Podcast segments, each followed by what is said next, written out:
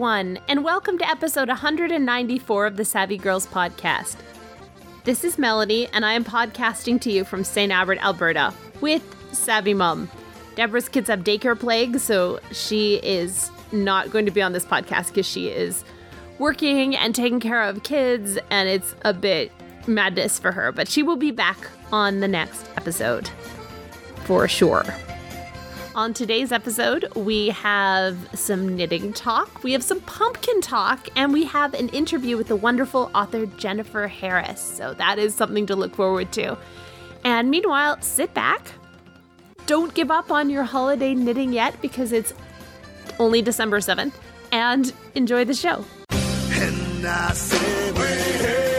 Just an ordinary day, and it's all your state of mind. At the end of the day, you just got to say it's alright. Hey, Savvy Mom, how are you today? I'm doing well. How about you? this is our third time starting it, so I it's going okay. I told you I have nothing to say. Well, I mean, you do you do have things to say. So let's see who's here. I am here, Yes, you are. and you're here, yes, I am. and Colette is just a few feet away on her remote control, eating stringy cheese beside the cable box under the television. uh, yeah, she kind of has adopted that spot as a place to watch us go about our business and have her naps. I think she thinks that when we're watching TV, we're just watching her. I think you're right. So she likes she likes that. Also, that way she doesn't have to actually see the terrible Hallmark movies that are on TV. She can just But she does sit on the cable box and stretch her little neck up and peck away at the bottom of the TV when it's on. So she does do that. that's her way of participating in uh, movie night. On a completely unrelated note, your TV is about to die. I'm worried about that. nothing yeah. who might or might not have anything to shadows do with her up in the top corner. So yes, here we are, and Deborah's not with us today, No, she's not. Her little ones are so sick, and it's a work day. and it's a work day, and we were bound and determined to do this. We're staying on schedule. We said we were back, so um, we as whoever's with you. with me, basically, it will be Deborah. It will be Deborah next time. I mean, hopefully, she actually has a lot to say about crafting and things. So She she, She does. actually. yeah, Uh, good things you do too. I do. You do. I have nothing to say. Actually, Savvy Mom, you do, but I, I will let you talk about your thing and then I will remind you of your other thing. All right. So once again, it is winter and the weather has turned colder. Overnight, the temperature went down to minus 16 Celsius, with the wind chill bringing it down to minus 20 degrees Celsius. Now, that's equivalent to minus 4 Fahrenheit. So if you were a bird, you would be on a warm cable box pooping also, wouldn't you? I would much prefer to be inside, sitting on a warm cable box, snuggled under our hair, burrowing into our collars. But those poor outside birds, they're just so cold. It really doesn't seem fair. Just, you know, Colette's just sitting there with her millet all over the back of her favorite armchair, you know, eating millet on her own chair. It is her chair. It is her chair. It's covered. It's covered in a blanket, but it's her blanket. And Yep. whenever she feels like a sip of water, she'll either come and ask for it or she'll fly to the bathroom where she has a water dish. Whereas outside, they're pecking through. We do give them water, but they're pecking through the ice. It's just, you know, we see them shivering and three feet away inside. She's just, she's living it up. Last year, we actually purchased a uh, heater for our water, our bird bath, the water bowl. So that keeps the water, that keeps the ice away. It keeps the water melted, and the birds do appreciate something to drink even in the winter. They do, uh, although they won't go in it with the heater right now. We're dealing with that. But anyway, back to you. Back to you. So it's it's equivalent to minus four degrees Fahrenheit. It was. So it's time to bring out all the knitwear that we stowed away over the warmer months. That includes hats and mitts, shawls and scarves, some of which I've received as gifts from my daughters and others from uh, wonderful listeners who participated in our swapetitions. These things are treasured cold weather wear. Melanie gave me a gorgeous alpaca yarn knit scarf, sort of a shawl scarf, in a soft. Is it a tan? It's not gray, is it? It's gray. A soft gray And purple. and soft purple, and it's oh, it's so luxurious. I didn't have a chance to wear it much last winter with the pandemic. I didn't go out all that much, but I'm really enjoying it this year. Not that I go out all that much this year for anything but groceries. And I love it. You're making a face about the pattern. Do tell us why. I think I shouldn't get into this yet. I think I should We put this circle on back hold? around. No, I, I, I'm going to talk about it, but let's. I'm not making a face. Let's go on, Mom. So I could list all of the crafty things I didn't do over the past few years. The ideas swirl around in my head. I have a room full of yarn and material, all of which I bought for specific projects. In the 1980s. No, Some well, of there them are. are Some of them are. that is true. But I bought every piece for a specific project. Uh, projects I haven't yet tackled. And then there are the squares I crocheted and knit and never blocked and joined. And I'm afraid those blankets aren't going to get pieced together over this winter You know, either. This winter hasn't started. You, you you don't have to admit defeat. You could we could bring them it's still fall. We could bring them downstairs. Not It fall, it is- it's December and it's was minus 20 overnight. yeah, but it's considered fall. Oh, we haven't hit the winter solstice We haven't. yet. So you don't give up your winter crafting before bloody winter, Mom. Okay, what is Yeah. something else craft you've been doing? This is what is something else? We have five of them. We have, oh, pumpkin carving. Pumpkin carving. So we have five pumpkins. We had six. Uh, we like did. Halloween. We do, and Melanie was out of town for Halloween, and I wanted to make sure that we had enough pumpkins for when she came back into town. Because just like your child is a way to get a free liver or kidney if you need it, having pumpkins around the house are a way to get free pumpkin seeds if you want them. That's right. It just keeps them fresh like a child. Isn't that why Deborah had two? Like kidneys for everybody. oh, gee. She's not going to have time to listen to this. We're good, you guys. So last year, how many did we have? I think we had five. And I carved one for Halloween. We had six. we one for Halloween, one for Hanukkah, One for my birthday. one for New Year's, and one for your birthday. So that was four, and then one for Passover. We had five. And then one for getting the vaccine. Oh, We had that's six. right. We had, six, last pumpkins year last year too. Okay, so so far this year, I only carved a pumpkin for Hanukkah. Not even for Halloween. Well, you weren't in town to appreciate. I wasn't in it. I town had last year either. plans. I had that's true, but I had plans to uh, t- to do one for Halloween, but I didn't. It still leaves a lot of delicious pumpkin seeds. That is true. However, you're going to be going out of town, and you're. We'll carve one tomorrow. The point is, you carved a pumpkin for Hanukkah. I put a dreidel in the middle of the pumpkin, and then I put the four letters that are on dreidels around the dreidel. Yeah. So that was fun. And Hanukkah's over. Yesterday was the last day. And you were talking about maybe knitting something for the kids. Their neighbor crocheted them. like, My our friend and their neighbor crocheted them some scarves. Mom, Yeah, and you're getting your competition and here. She so she used the corner to corner pattern to create scarves for the girls for their birthdays or perhaps for Hanukkah. And uh, the pattern included a lovely heart on each end. That was very nice. So you need to start crocheting and knitting Well, I have before an i- winter's over. Yeah, I have an idea for a hat for the girls, but um, You described it on the last one, right? Are you, is that the one you're going to go through doing with the little buttons and things? yeah, I described it on the last last one. That's right. But are you going to do it? we'll see. I mean, you're going to be held publicly accountable now, Mom. I'll do it as much as I'll put all of those squares together. I have Bring them down and put them on the floor and do them. I have over a hundred squares upstairs that I have crocheted. We could just put them all over the house. Why aren't they are all knit. antimacassars? Because I don't want the bird to poop all over them. it's acrylic. so You don't have to worry. Ow! uh, But, but seriously, antimacassars. So you could crochet some of those. Can you read this again? Can you go to the totally wasn't reading this off a sheet sheet and can you read this again? And then I will add now we're I will add my comments to this one. All right. So Melanie gave me a gorgeous alpaca yarn knit scarf, sort of a scarf shawl in a soft gray and gorgeous soft purple. So, okay, I may have talked about this on the podcast before. It's called the Dauphine shawl.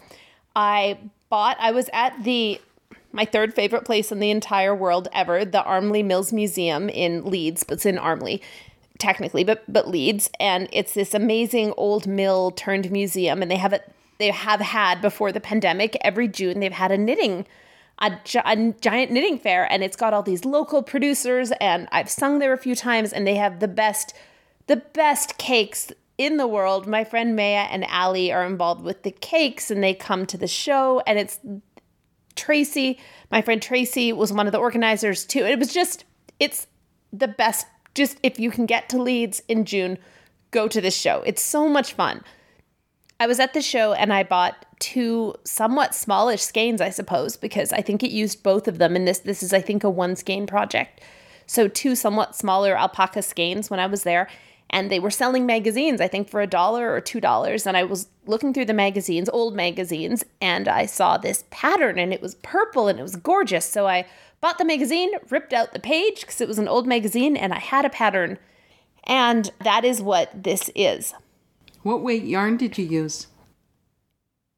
is it light sport weight? It's basically when you buy alpaca yarn, that's it's I know it comes in different weights, but generally it comes in sort of a it's sort of sock weight, but it's not. Anyway, the point is I was knitting this and I ended up hurting my neck somehow. I, I think I was podcasting when this happened, but I, I hurt my neck and I ended up in Prague and I couldn't basically move. Probably from hauling around all your heavy suitcases. They weren't that heavy, but I was in Paris when I was knitting this, and I was in Prague, and then I was in Lisbon, and I was just flying all over while I was knitting this.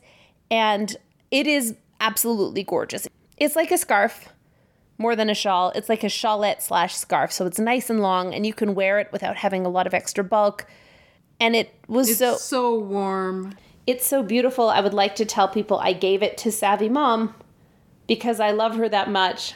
However, But I actually gave it to you because I honestly thought it would break my heart to see it get pilly. I thought that if I wasn't here, you could ruin it all you like and it would be okay. I'm not going to ruin I know, it. I know you won't, but also, what if? I just thought that I, I couldn't bear to see something that gorgeous get ruined.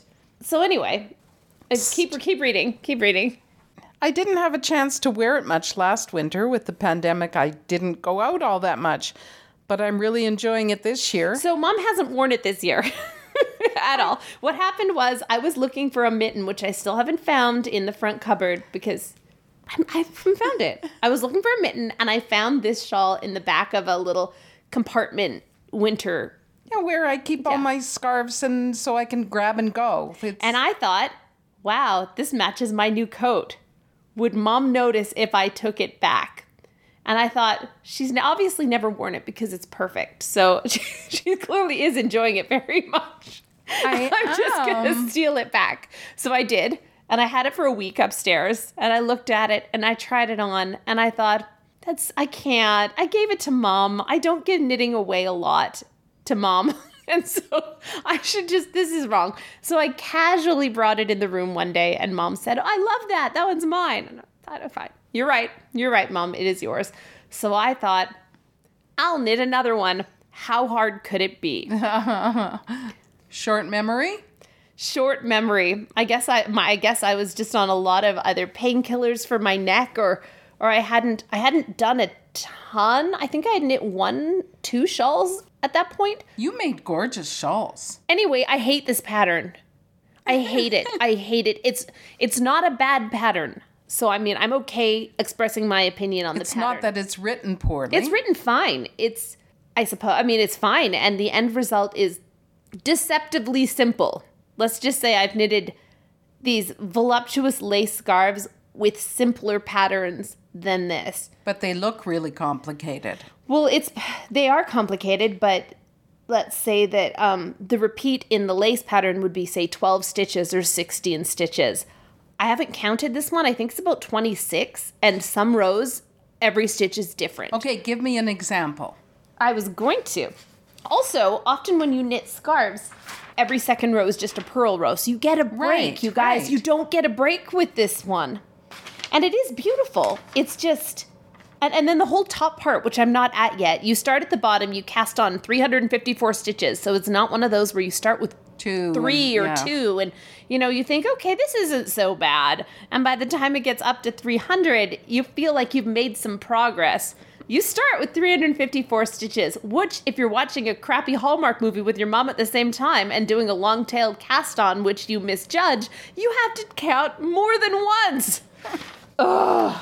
anyway this is the row that I just finished. And I feel like this isn't giving away a pattern or anything. It's just one row. So this is the repeat in a row. And I think you repeat it. I haven't counted because that's just depressing, but a lot. You repeat it a lot of times. So this is one of the rows.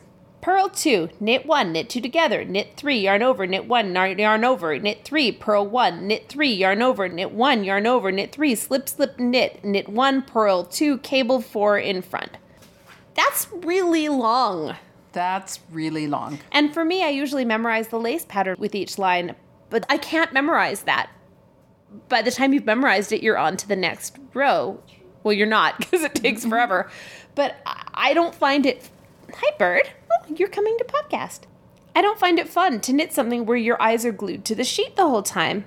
You just never know what part of the Hallmark movie you're going to miss.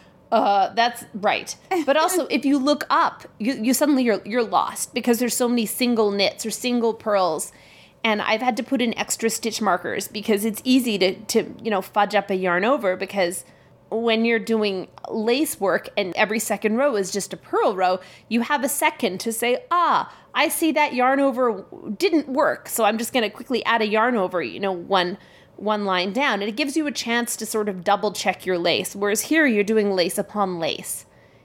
I don't like it. And the whole top of the shawl is short rows also. I haven't gotten there and I don't really remember how painful it was. But again, they're the pattern's pretty long. It's a lot of knitting for something that looks deceptively simple once you finish. However, I feel You like I'm committed now. You have committed to it. I have. I am 10 rows in to this, which isn't a lot, but I'm 10 rows in and I'm never long tailed casting on that many stitches again. So, well, how ever. many stitches would you have cast on to your the other shawls you've made?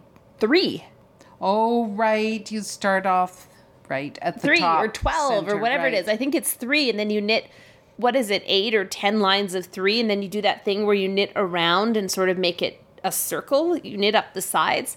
So, not a lot. The cast ons are, are painless. And if you're ready to stab yourself in the eye with a knitting stick before you're even finished the cast on row, uh, yes. Anyway, But so- just think how much you're going to love it once you finish it. it's not going to be as pretty as yours because I'm I'm making this out of this gorgeous. I don't know if everyone remembers Deborah and the one scarf and how I years ago, I think 2009, I, we were at Rhinebeck and I we went by this booth called Times Remembered Alpaca, and they had the most buttery scarf in the world. And we each bought a skein of this, and this is this is that skein. It's I've had it for a while, and Deborah made me that scarf and I felted it by accident in the washing oh, machine. Oh, no. I know, I know. Oh, that was I was so sad. And it was I think it was these little it was it wasn't knit one purl one. I think it was knit two purl two and and it, it, ended up having these little boxes because every little while you change it and you ended up with these little boxes throughout the scarf. But it was so boring. She was never gonna make that again for me. And I wasn't either. So this is this might be my buttery, buttery, buttery the one shawl, but the colors on yours are prettier. This is just gray. It's a nice gray, but yeah, I I will never. I don't think I'm ever going to make this again, ever. So that is my holiday knitting, and possibly for the next three years. Yeah. Ah, What would you rather be knitting now? literally anything. A hat. That's the other issue. I, and we talked about, Deborah and I talked about this last time. I have a lot of hats. Right? I have a lot of hats. I don't have a lot of scarves. I have beautiful lacy shawls, but I'm not going to use those to keep warm or ever because they might get ruined and then it would be sad. And the beads do weigh them down. So I need I needed a scarf slash shawl. So You found a scarf that I made. I did. I think we should save that story for the next time. For the next and time. that then I'll look up the name of the pattern. I think it's a good story, but we should do it next time. He'd take a hug, then he'd hug her some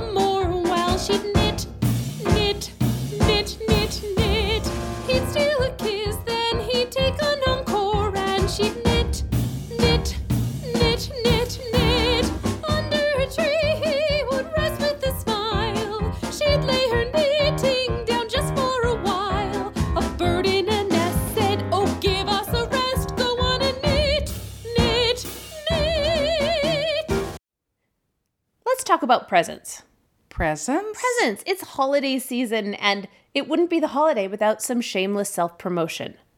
Right. Right. I agree. I can think of some wonderful presents people could purchase. Do they involve my CDs? They all involve your CD. Because she didn't know this was coming, you guys. I just No, I didn't, but didn't. I caught on pretty quickly. You did.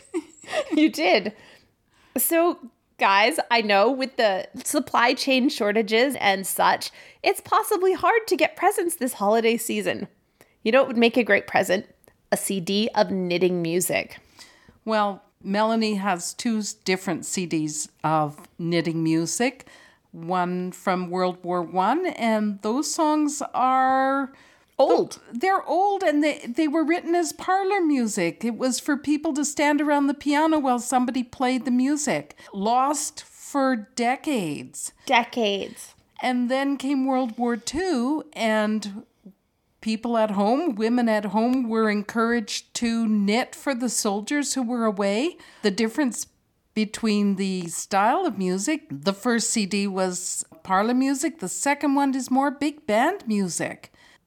Funny songs, poignant songs, beautiful songs, and I know I'm your mother, but Melanie's beautiful voice just carries all the music and they're lovely. So there's knitting music, but there are also other wonderful CDs. They're all on my webpage. Basically, basically, if anyone's looking for a knitting gift or a non a music gift, they're available to buy online. They're also on my webpage. If anyone would like to give a lovely knitting CD, just let me know. I'll be in the States. I can mail them out. I can even sign them. So yes, just give us give us an email at podcast at savvygirls.ca or music at melaniegall.com and I can hook you up with a knitting CD present. They're very reasonable. Also, I have a book coming out in July, which although I've, we talked about this and we're going to talk about this more, it's about Deanna Durbin, the 1930s movie star, and Judy Garland. They everyone knows who Judy Garland is, and it's about their rivalry. And I am go- I am going to be talking about this a little bit because it's kind of a major It's creative project. It is. It is, and I'll you can order it. You can advance order it, although you won't get it till July. But it's on Amazon. It's on Barnes and Noble. It's on Indigo here in Canada, and um, you know I can't get you a book before Christmas. But if someone does order a book and, and lets me know that they order it and show you know basically screenshots it and tells me you've ordered it, I can I will send you a CD. Now, some, This is a good deal. this is a really good deal. This is a good deal, guys, because for the first week of sales is huge for authors. It sort of puts your book, is it going to be a bestseller? Is it not? And all advance sales count as first week sales. So, Oh, wonderful. so buy a book for someone. It's hardcover, and I will send you a CD. Now, people might be saying, "Oh, I don't have a CD player. My car doesn't have a CD Who has player." a car? well, Other adults, uh, right? when I bought a car 4 years ago, I was surprised once I got it that it did not have a CD player Maybe in it. people bought CDs, I'd own a car. It wouldn't come with a CD player. It's true. So I can. I have digital. I can There you digitally send you. it- It's yes. I can also send you digital albums, etc. So and that gets there really fast. as in immediately. exactly. Yes, but also, like I said, if anyone feels like ordering a book, which granted you're not going to get till July, but I will. I can. I will send you a CD. Also, you can even pick which one. So that's a thing that could happen in time for the holidays.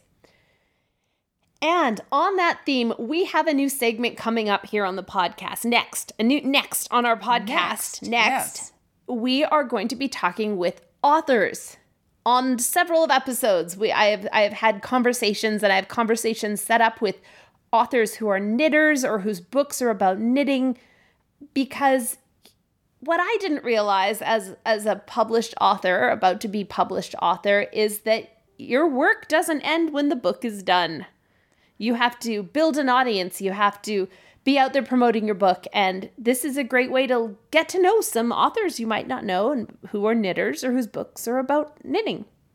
I think that'll be wonderful. I agree. So so next up on the podcast in about 12 seconds is our, is our first our first interview with an author. So enjoy.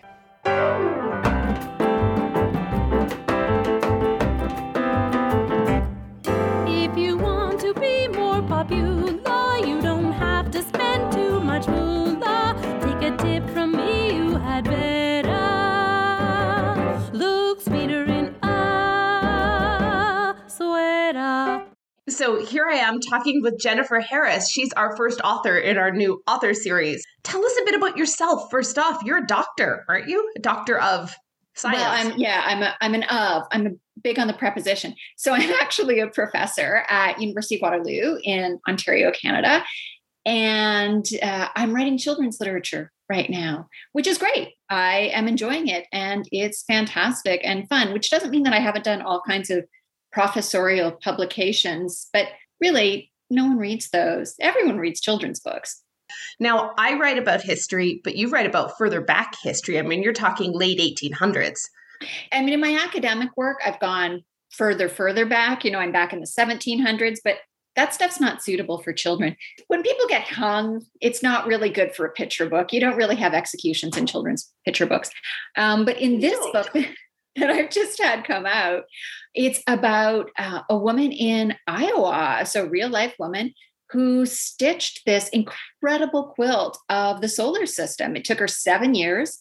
And I mean, oh my God, we've all had those projects that feel like they take seven years, but it actually took her seven years. And she did this amazing quilt, and it's now hanging in the National Museum of American History. So it's been preserved, but nothing about her really had been preserved. And it's such a neat story. And I, I wanted to write about her, but I couldn't figure out how to write about her as an academic. It was because the genre wasn't right. This was the right genre to share the story of this woman. So there's two things there. Number one, here's a really stupid question. When did we all agree the world was round and the solar system and things? I mean, that was before the 1870s, right? Oh, yeah. But you think that we've all agreed that? No, that's a good point. That's a good point. Hopefully, we all, everyone here has agreed on this call currently, the two of us. I, I have agreed. You have agreed. I would like to believe that everyone in my neighborhood has agreed, but you know, people surprise me. That's a good point. But generally in science, I assume at this point, It was a little bit different. So, you know, if you're looking at her quilt for an accurate contemporary representation of the solar system, it's not the most accurate. But then again, if you're looking at a globe from 1970, it also hasn't stood up so well. So, you know, our knowledge changes. I think the interesting thing is that, you know, she wanted to use this quilt to educate people about the solar system in her era. And so it's a really interesting way. We're always talking about marrying science and the arts. Here's this woman who, in the 1870s and 1880s, was doing this and wanted to use it to teach people who otherwise wouldn't learn uh, with this incredible visual aid in a medium she was, as a woman in Iowa, very capable of mastering. first, what's the title again? It's called She Stitched the Stars, a Mhm. story of Ellen Harding Baker's solar system quilt. So she stitched the stars is kind of the important thing there. And the article, a story. Because the, the thing is that nobody really preserved stuff about her. They saved this quilt, but the kind of work she was doing, the work of craft and women's work wasn't valued. So no one interviewed her about this quilt. No one preserved her letters. No one preserved her Oh. words about it. And so I had to kind of imagine how this quilt unfolded. And so it's told through the, the eyes of her daughters who are watching this happen and participating and learning how to quilt themselves. So, you know, we see children actively involved in it. And instead of, you know, all the stuff we didn't know, I had to work with what we did know, which is the seasons change, new babies are born. Well, it's time to do the canning. The garden has to be tended, right? No wonder it took this woman seven years to do this quilt. All of this other stuff was happening. And I think that kind of builds a bit of, of tension. But then there's this delight as well when it's finally done. If it was written from the part of the mother, there might be a lot of relief that it was finally done. But in children, they're just so proud of this thing they've created. It's not so much a biography of Ellen Harding Baker was born in 1847. It's it's more like, hey, we're doing this with our mom and it's fun. But it's really lyrical and yeah, I like it. Well, the other thing I think is really interesting is the idea of legacies, because back then a woman's legacy was her children. But you know, the man would try to build a name or start a newspaper or do build a house or do man things, and the woman was his, her legacy was her kids. And so to have made a legacy like this that lives on in Washington, right? That's where the museum is. Mhm. I think. Yeah, it's part of the under the whole Smithsonian umbrella because you know lots of museums under that umbrella. Yeah, and it is interesting too because she's doing this fantastic work, and it's why we remember her. But there's all this unacknowledged labor that she would have done as well. You know, one of the things I did was she go she goes to Chicago to look through an actual telescope to see the solar system, which is phenomenal. But what is she doing in Chicago? Well, her husband's taking her on he has a store and he's taking her on buying trips for the store. And so all the documentation talks about Marion Baker's store, her husband's store. And you think, well, who's in there saying, you know what fabrics we need for next season because we're going to need this and this is going to appeal to this segment of our, you know, shoppers at our general store and these people are going to need this for Christmas and we've got these settlers coming in. Who's thinking about the domestic goods and stocking the store? And so it didn't make it into the book, although that there's a picture of the store and the children in it. But it is interesting to think about all the ways in which people tried to evacuate women's labor, right? Whether it was quilting, whether it was contributing to family businesses, whether it was doing this household stuff, all of this craft and domestic work is just seen as something that women just do organically. It just kind of blossoms out of them because they've got a uterus. But also, they did it in very little light. I mean, can you imagine? I mean, daylights for chores. you would do this by candlelight, I'm assuming, or lantern light, all those tiny stitches.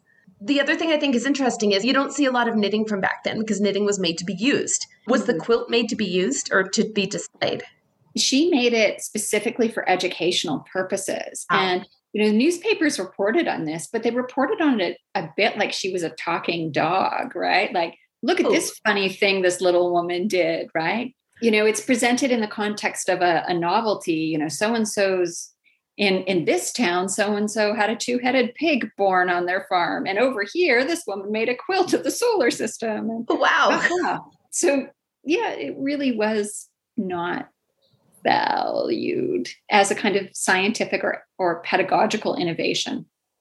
Isn't it crazy though that it's valued now? I mean, thanks to your Mhm. book, even and thanks to the museum, and we're talking 150 years later. I mean, she would have never imagined that now it's being used as an educational tool, but about history, Mhm, you mhm. know, and, and a woman's role. I mean, it's just crazy how you just don't know something when or how something you put out into the world will be valued. Yeah, and I think that you know we're seeing that a lot with with quilts because they did get preserved just because of the size, right? But I think you're right that a lot of the smaller things that especially things that were used didn't survive. We have some examples for instance of hand sewn babies clothes from the 19th century, but it's it's usually because the children died and their parents saved those articles of clothing.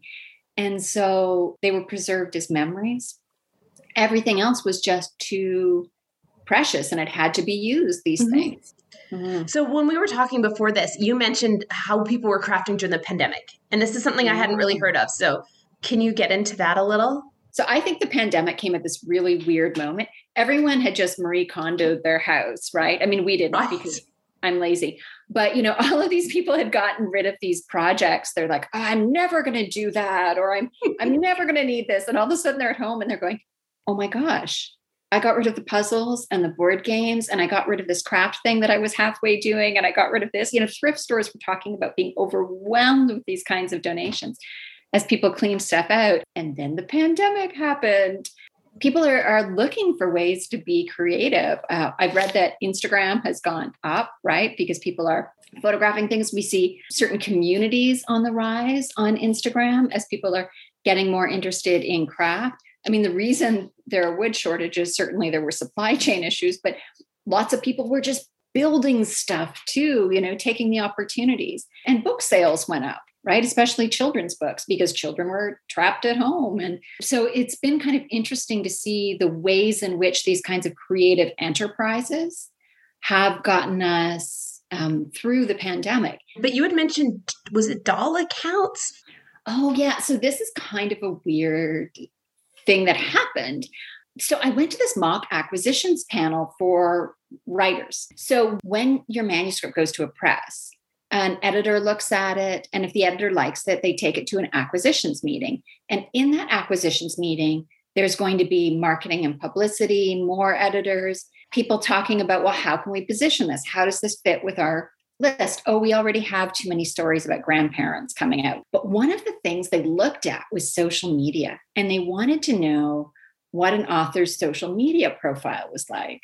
Mm-hmm. And you know, I keep my Facebook fairly private, and I thought, okay, I, I'll do some stuff on Twitter. But they were talking a lot about Instagram. You know what? Instagram is is a lot of fun, but I did not have an Instagram account. I was not posting anything. It's like I don't want to take pictures of my food. If I'm hungry, I want to eat my food. It'll be cold by the time I get the perfect shot. So, what were we going to do to promote my book on Instagram? And I didn't want to just post, you know, keep posting every week a picture of my book or something associated with my book. And so, what we did was we started photographing scenes with my daughter's toys or my son's toys, talking about the book and promoting the book. And what happened was the ones with Barbie dolls were the most popular. And it turns out, so, you know, my daughter wanted a picture of the dolls in ancient Egypt reading my book, or a caveman reading my book, or they have all of these fantastic ideas for scenes. And I discovered that this, there's this whole world of people on Instagram. And I think it's also exploded during the pandemic who are photographing dolls. And these are adult doll collectors. And mm. so if you think about it, it's the perfect thing for creativity you want to take pictures, you like photography, maybe you don't have a crafting skill in a traditional sense, but you take this doll and your doll becomes a fashion influencer or your doll you, when you're trapped inside, you live vicariously through your doll who does all this fabulous stuff that you can't do. Like you travel, right? Are you missing travel? Yes. Yes. right? People are like photoshopping their dolls into various countries they'd like to visit but can't because pandemic. And so it's been really and some people create soap operas for their dolls and so it's been really interesting to see. Just because i'm like a guest in this world and i'm doing it with my children so we're a bit more we're less polished than the people whose dolls look like they've spent five hours on hair and makeup.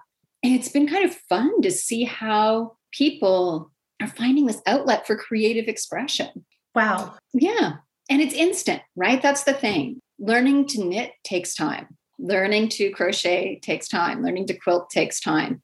Taking a doll into a park and taking a picture in an autumn scene is instant gratification for creativity. It sounds like it's really fun, actually. As I said, it's really interesting to think about. Instagram is so immediate. And people used to learn to knit or to quilt in large communities. They learned from their families. My dad learned to quilt from all of the, they were called spinster, you know, spinster great aunts and cousins who lived on the farm. There was this sense of community, and you learned and you made your mistakes when you were young. And then you, when you were older, you had this artistic freedom. Mm-hmm. But in lockdown, or even today, you don't have that community to teach you crafts in the same way. You can learn things from YouTube, but it can feel a lot more isolating. I think the social aspect of it is gone, at least for beginners, um, because you're in our culture, you're not allowed to show up at, at the beginning of something and be a disaster, right? You're supposed to show up polished. I think about it like, you know, I bake a cake, right? And I give the icing to my children and they ice the cake. And everyone says to them, Oh my gosh, you did this great job icing a cake, right? And it looks terrible. Now, if I ice the cake, it still looks like a seven year old did it but no one's going to tell me it looks great. Right. right. You're like, oh, I'm sure it tastes good. Right. I think it's really hard to master a skill in a world where you're being measured against Pinterest and Instagram. Maybe this is, should be a catchphrase though that we have. If someone's knitting just isn't good or quilting, we'll be like, I'm sure it tastes good. I'm sure it tastes You good. know, I'm sure it tastes good.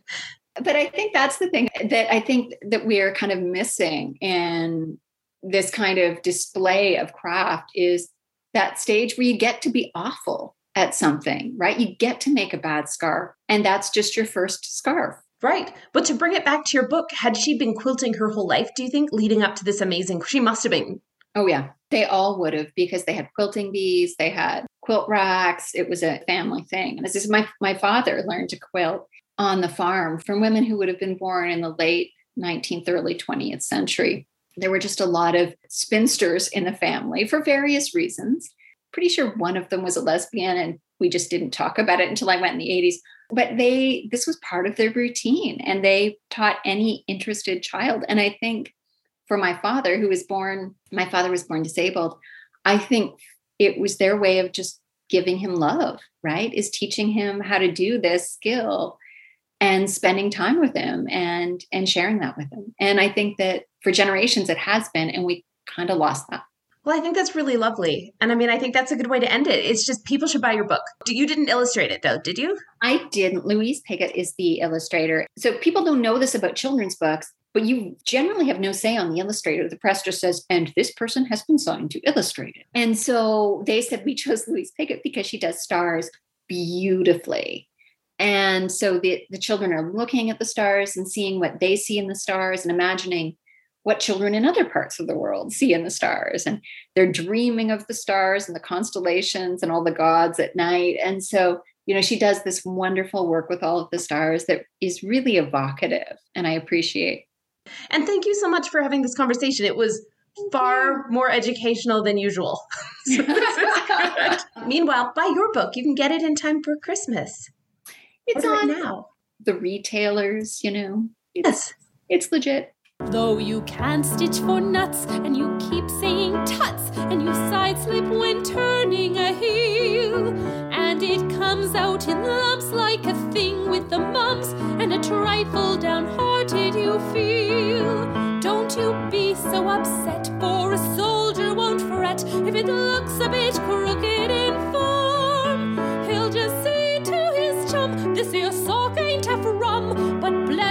Dear art, it is warm. So Gertie, get on with your knitting. Take up your needles and wool. Start once again with a purl and a plain, same as they taught you at school. The boys in the trenches are sitting with tootsies as cold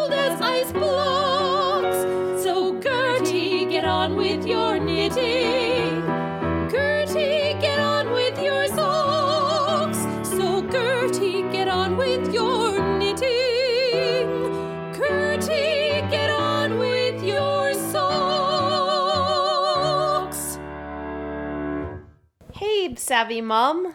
Yes, sweetheart. It's time to bring back a word. We haven't done this for a long time, It's but been quite a while. I'm here to defend the English language And- against. what? You're here to defend it and broaden it and Yes. I just feel that with the pandemic, there's going to be all there are all of these words they're going to add to the dictionary that are really words we kind of want to forget. such as I mean, I I guess a lot of them already existed already, but contact tracing, oh Or- social distancing Social rather than physical distancing. Yeah. That one always bothered me. Yeah, I mean, there's uh, all there are so many words, and I just thought if we found a word, or as as this podcast goes on, several words that exist already, we could expand the vocabulary of the world in fun ways. And us too. I mean, this is a word I know. Would you like to suggest a word? Yes, today, ladies, gentlemen, and everyone else who is listening, we are bringing back the word boulevardier. Use it in a sentence, Mom. Boulevard deer. Boulevardier. And so it's the word boulevard with I E R at the end. Yes, boulevardier. All right. Um Please use it in a sentence. Explain to the world what it means, Mom. all right. Um In the early 20th century, people would dress up and go out in their carriages or later go and stroll down the boulevards of several cities. Paris was one of them.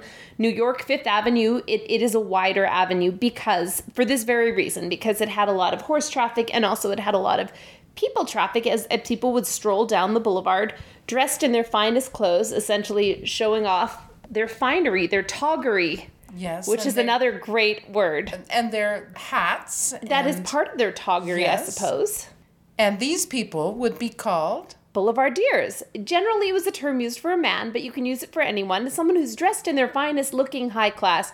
It is also the word for an alcoholic beverage for a cocktail. Really? Yep, from the 1920s. Do you know what's in it?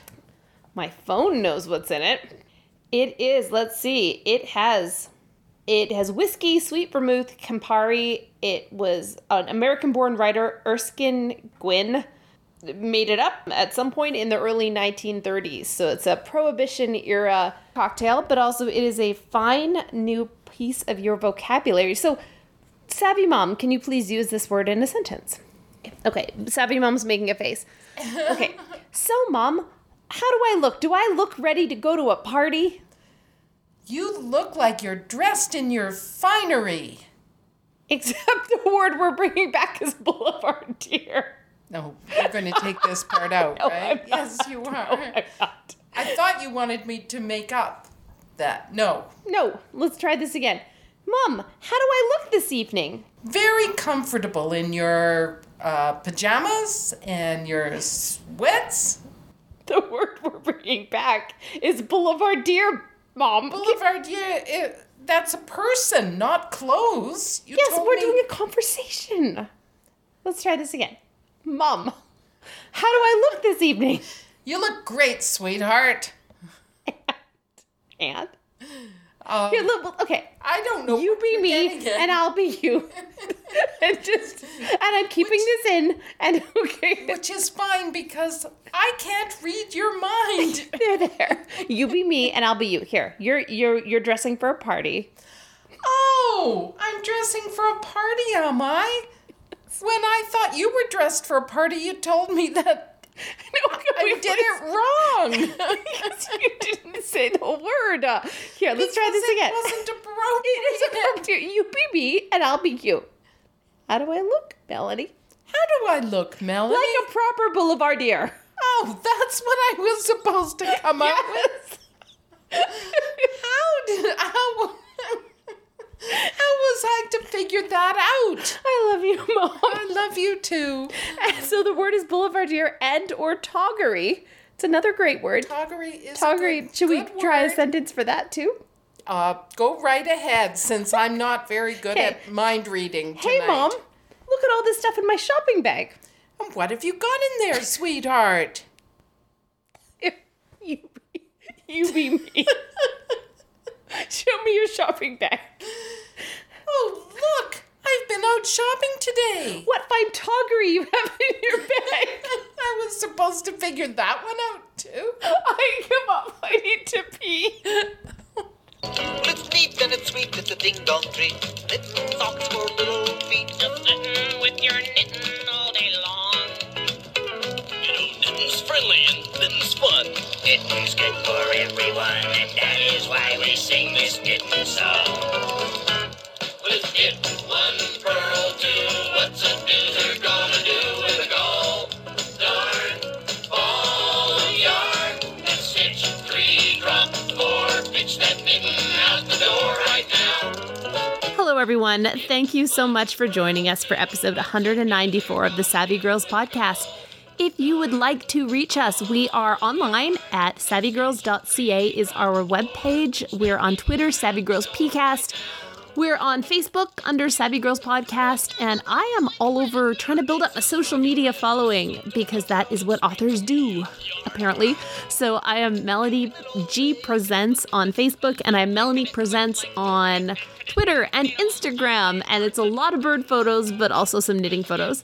I'm also on TikTok under Mela Mondiale, as in Melanie who travels the world, so M E L A. M O N D I A L E. So come and check out my TikTok videos. I have 31 views of my last one, so clearly it's going well. Anyway, next episode, we have another author interview. Deborah will be back. And there's going to be knitting talk. Imagine I am knitting, and Deborah will hopefully be knitting, and I'm going to harangue Savvy Mom into doing some more knitting or crocheting. So there we are. All right. Um, stay warm, stay safe, and tend to your knitting, kitten.